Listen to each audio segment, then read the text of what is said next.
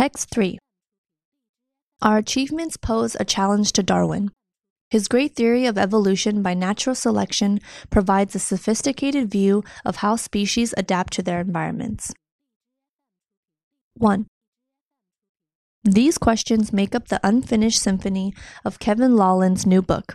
He wants to know exactly what it was about humans that set us on a trajectory of cumulative and accelerating technological innovation. 2. But this view is exaggerated. Looking at the evolution of technology, it did not happen with great leaps of insight, but small and often accidental modifications to existing ideas. Thomas Edison tried thousands of materials before happening on a carbon fiber as his light bulb filament. Laland organized a contest in which a hundred computer programs competed over many rounds of interactions to survive in an ever changing environment.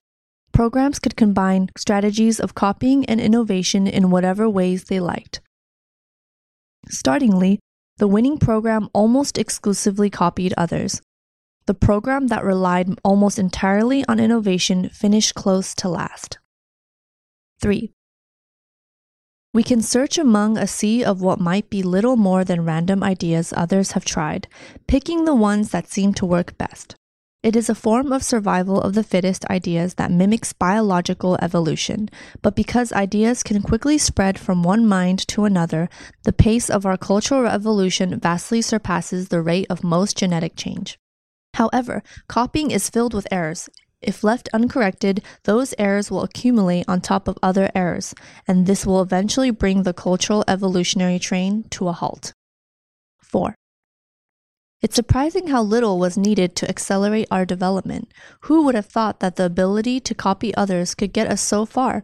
What's more, the cultural environment this cognitive shift produced has fostered other adaptations. There is a growing recognition that compared with other species, humans are less a product of their genes than our genes are a product of living in the presence of the cultures we have created. A striking example is psychology and social behavior that is uniquely centered around group living. Around 70,000 years ago, our capacity for culture propelled us out of Africa in small tribal groups by allowing us to acquire the knowledge and technologies necessary for survival in new environments. So important were our groups to our survival that we developed a tendency to treat other members almost as honorary relatives. We came to risk our well being and even our lives for our tribes. Our ancient allegiance to our group has been able to scale up as our increasingly sophisticated cultures grew in size from the small societies we evolved in to the larger, modern groupings of villages, towns, cities, and even nations with millions of people. 5. The simple and yet unexpected story of our species' success shows how Homo sapiens gives up the secrets of its success slowly and only after painstakingly detailed work by academics. Laland's book shows how those academics are currently leading the way in unlocking those secrets. A. In 200,000 years, we have gone from upright apes to a species that spread from Africa to occupy nearly every habitat on Earth, building a world filled with technologies most of us don't even understand. B. But how are we to explain the existence of patrol engines, cameras, religion, and the arts? Even if we invent stories to explain how these artifacts might improve our survival, why have only humans produced them? C.